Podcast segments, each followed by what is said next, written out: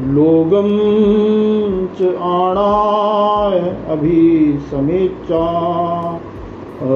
कुतो भयम लूगम च आणाय अभिसमेचा अकुतो भयम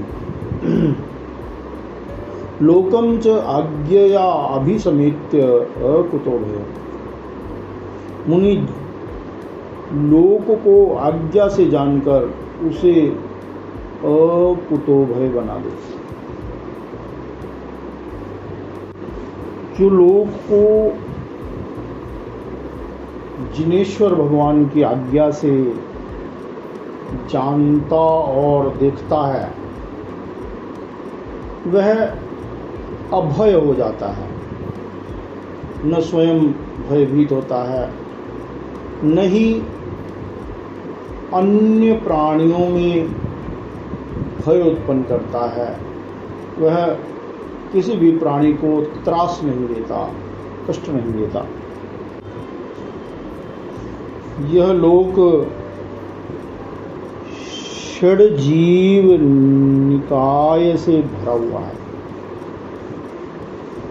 पृथ्वी काय, अप काय, तेजस काय, वायु काय, वनस्पति काय, त्रस काय, चारों तरफ़ जीवों से संकुल है। कोई भी जीव मरना नहीं चाहता। सबको जीवन प्रिय है।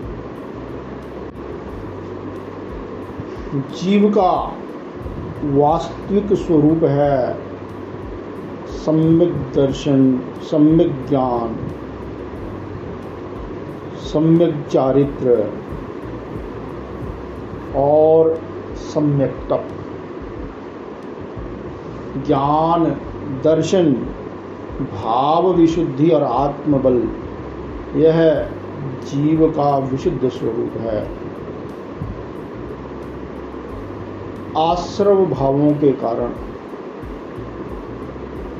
जीव कर्म का बंध करता है एवं आत्मा को मलिन करता है। जीव द्वारा कृत मलिन भावधारा ही आश्रव है। मलिन भावधारा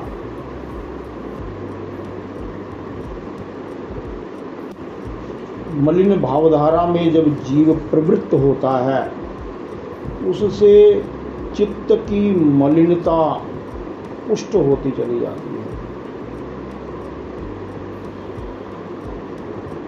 और अशुभ कर्मों का बंद होता है।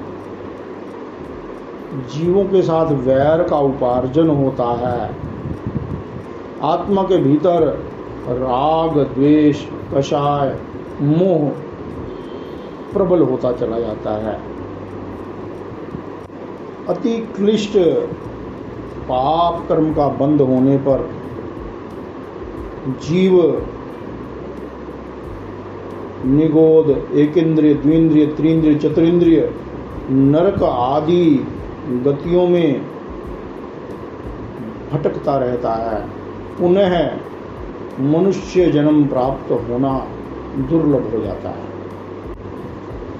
जीव स्वयं ही अपने संबर और निर्जरा के भावों के द्वारा आत्मा को उज्जवल बनाता है, निर्मल बनाता है, भावों को विशुद्ध बनाता है। वह अपने भौतिक और आध्यात्मिक वैभव का उपयोग विवेक पूर्वक करता है। वह किसी से भी वैर नहीं, यह जिनेश्वर भगवान की आज्ञा है। जो धर्म है, वह भगवान की आज्ञा में है। जितना जितना अधर्म है, वह भगवान की आज्ञा में नहीं है। जितनी जितनी पापों से विरति है, वह भगवान की आज्ञा में है। जो पापों से अविरति है, जो पाप करने की अतृप्त इच्छाएँ हैं, वे सब भगवान की आज्ञा में नहीं है।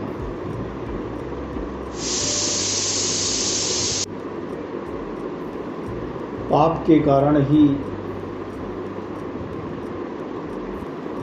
आत्मा असुरक्षित रहती है। भय उत्पन्न होता है, दुख उत्पन्न होता है।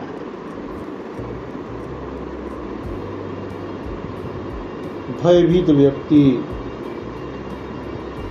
दूसरों को भी भयभीत करता है। जो स्वयं पापों से विरत होकर सम्यक दर्शन पूर्वक आचरण और व्यवहार करता है, वह अभय बन जाता है। उसे किसी भी ओर से भय नहीं होता। प्रमत्त को प्रमत्त को सब ओर से भय होता है, अप्रमत्त को कहीं से भी भय नहीं होता।